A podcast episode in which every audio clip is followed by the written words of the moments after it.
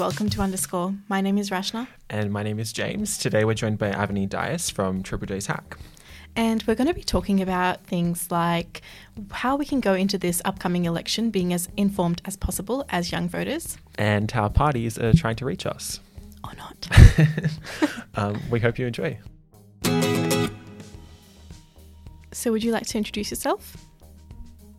Yeah, so hello, my name's Avani Dias, and I'm a reporter based in Sydney for Hack on Triple J. Cool. And what kind of stories are you personally interested in covering for Hack?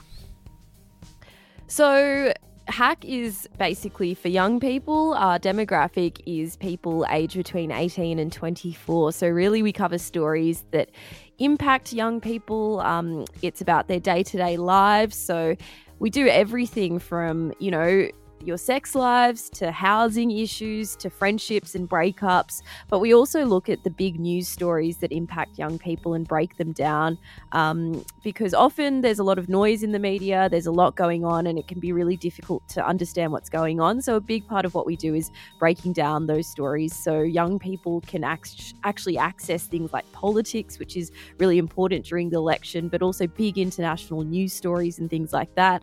And we also investigate and look into stories about young people often when they're disenfranchised or or struggling or when you know they they've been screwed over by the power structures that they're living in and and sort of do stories about young people in their day-to-day lives. Because we're in the middle of a quite an interesting and big federal election campaign. Uh, we're looking into what young people care about. There's a lot in this campaign about the economy, which is sometimes really difficult to understand and maybe a bit boring as well. But a lot of the policy and a lot of the sort of splits have been based on the economy.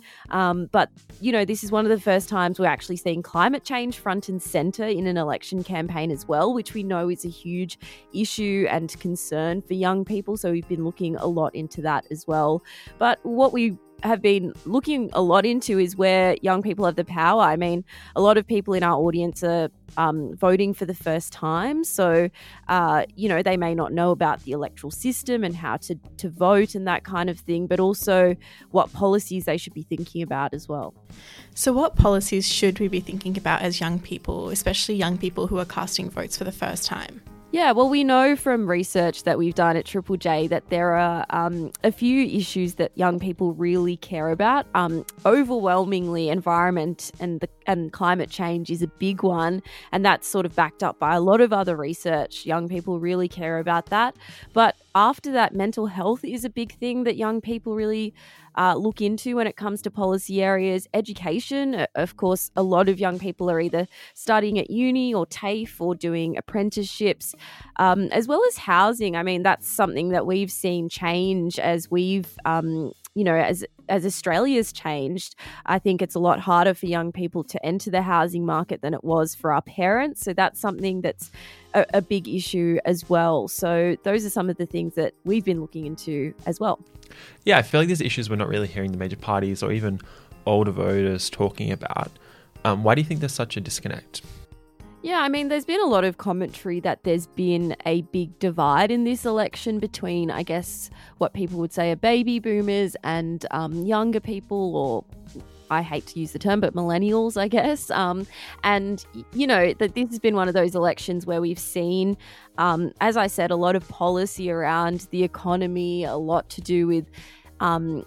You know, we do. We also know that seventy plus is overwhelmingly the largest age group of voters, and we have an aging pol- population. So politicians do focus on those policy areas a lot.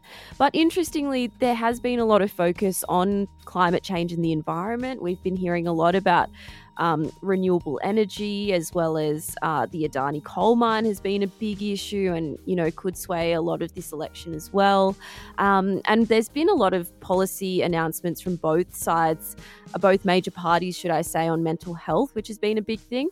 But as you say, there are some of those issues that we haven't heard about. Education, we've been, it's been almost silent in that sense. We've had announcements from both sides uh, on apprentices because we know there's a national skills shortage and that's something that impacts young people. So there's been a bit announced around that. But in terms of uni funding, uh, there hasn't been much on that at all. Um, and even housing, I mean, Labor's announced this policy about negative gearing, which they've sort of tried to sell to young people as, you know, a way to enter the housing market. Their, their sort of changes to negative gearing and the changes to taxes and so on. Uh, but that is definitely not one of the biggest issues that's coming forward in this campaign. So I think there's a bit of a split in the issues and how much we're hearing them. Um, but as to why, I mean, it is obvious, you know, that there is there has been some mention to young people from um, Bill Shorten in his budget reply speech. He sort of talked about smashed avocados and entering the housing market when announcing the negative gearing policy. But it, it is interesting because experts say that young people aren't often a focus, and that's a bit of a mistake because young people do hold a lot of power in the election. Where do we hold this power? Are there seats where young voters really can change the results of the election? I'm especially interested in hearing um, about the marginal seats. Yeah, I mean, it is interesting because when you go to the electoral box, you think, "Oh, what's the point? You know, I my vote's just one in a million, and is this really going to change anything?" So we actually wanted to look at whether young people do have power, and the thing is that we do hold a lot of power in this election. We analyse the data, the Australian Electoral Commission data, to see where young people are most influential, and there are more than 20 marginal seats where they could swing the votes. So, in some of those seats, young people are about 25% of uh, the, the voter base, which means they hold a lot of uh, power as a contingent. And we know in some of those seats, for example, in Herbert, which is in Townsville, um, the Adani coal mine is a really big issue there. Uh, it's got a huge young voter base. And last election, it's actually the most marginal seat in the country. Last election, it was won by 37 votes, which is nothing. And, you know, that that just that's a room full of people that could change it and change the the outcome of the election. And it's those marginal seats at the end of the day which do um, change the overall outcome as well. Some other really interesting seats is Dickson, which is held by Immigration Minister Peter Dutton, and that's his Queensland seat. That's on a 1.7% margin. Labor's Anne Aly's Perth seat of Cowans on 0.7%.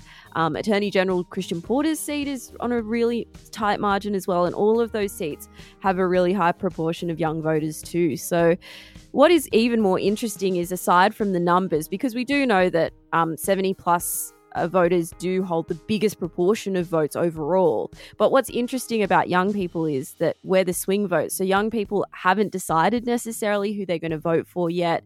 And that's according to a lot of research. Um, they often vote on policies um, as opposed to parties. Whereas people over 70 or, you know, even over 50 have voted for a long time. They're rusted onto the parties who they want to vote for and they'll stick to it. So analysts say that, you know, young people are where where it's at and that's where politicians should be focusing their campaigns. I find it interesting you say that they're that we're more likely to vote policy over party. That's definitely something that resonates with a lot of people we talk to. Mm. Why do you think that is the case?